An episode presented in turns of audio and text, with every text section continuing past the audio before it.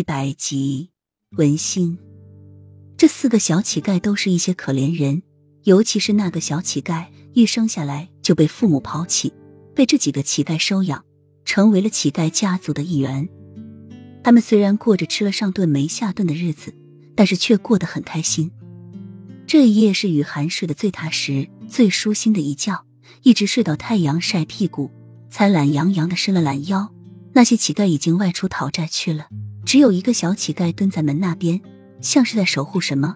看到雨涵醒了，立马掏出从山上摘的果子，递到雨涵面前，充满希望的小眼睛看着他。雨涵接过果子，咬了一口，酸酸的。突然间想起，他可是在逃命啊！这里离齐都这么近，很容易被官兵抓到的。雨涵匆匆的整理了下仪容。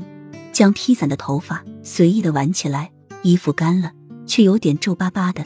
小乞丐不知道雨涵要干什么，当他拿起包袱的时候，才知道雨涵这是要走，于是忙上前拉住雨涵的手：“姐姐，你这是要走吗？可是我好喜欢姐姐哦，姐姐不要走好不好？我可以讨饭给姐姐吃。”雨涵看着这个小男孩，突然想起在前世的时候。在街上见到的那个小男孩，不过那个小男孩却比他要幸福的多。他虽然和这些乞丐只相处了一晚，但是却觉得很温馨，就像一个家一样。但是如果他不走，他就会连累他们，所以他只能狠下心来离开这里。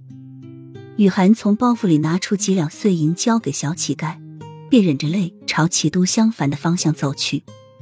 雨涵不知道前方是哪里，也不知道下一个城市离这里有多远。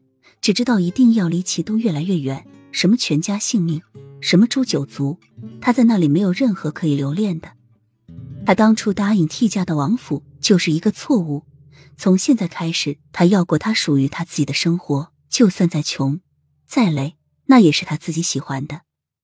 从早上太阳升起到太阳落山，雨涵就没命的一直走，那里有路就走那里，渴了就到溪边喝口水。饿了就啃着发硬的馒头和烧饼，